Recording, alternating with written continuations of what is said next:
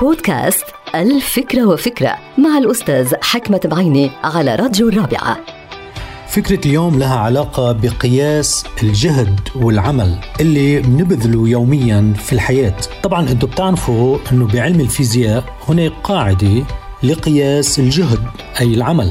هو ضرب المسافة بالقوة يعني بمعنى آخر إذا بدك تحمل وزن معين بدك تضرب المسافة قديش حملت هذا الوزن قديش أنت حطيت قوة لحمل هذا الوزن. تضربه بمسافة الطريق بيطلع معك فعلا الجهد اللي بذلته لحمل هذه الأوزان من نقطة إلى نقطة أخرى. فهل ينطبق أو تنطبق هذه القاعدة أيضا على الجهد اللي نحن بنبذله يوميا لحمل الهموم والمشكلات والمآسي والمصائب من حالة إلى حالة أخرى ومن مكان إلى مكان آخر؟ أنا أعتقد ذلك.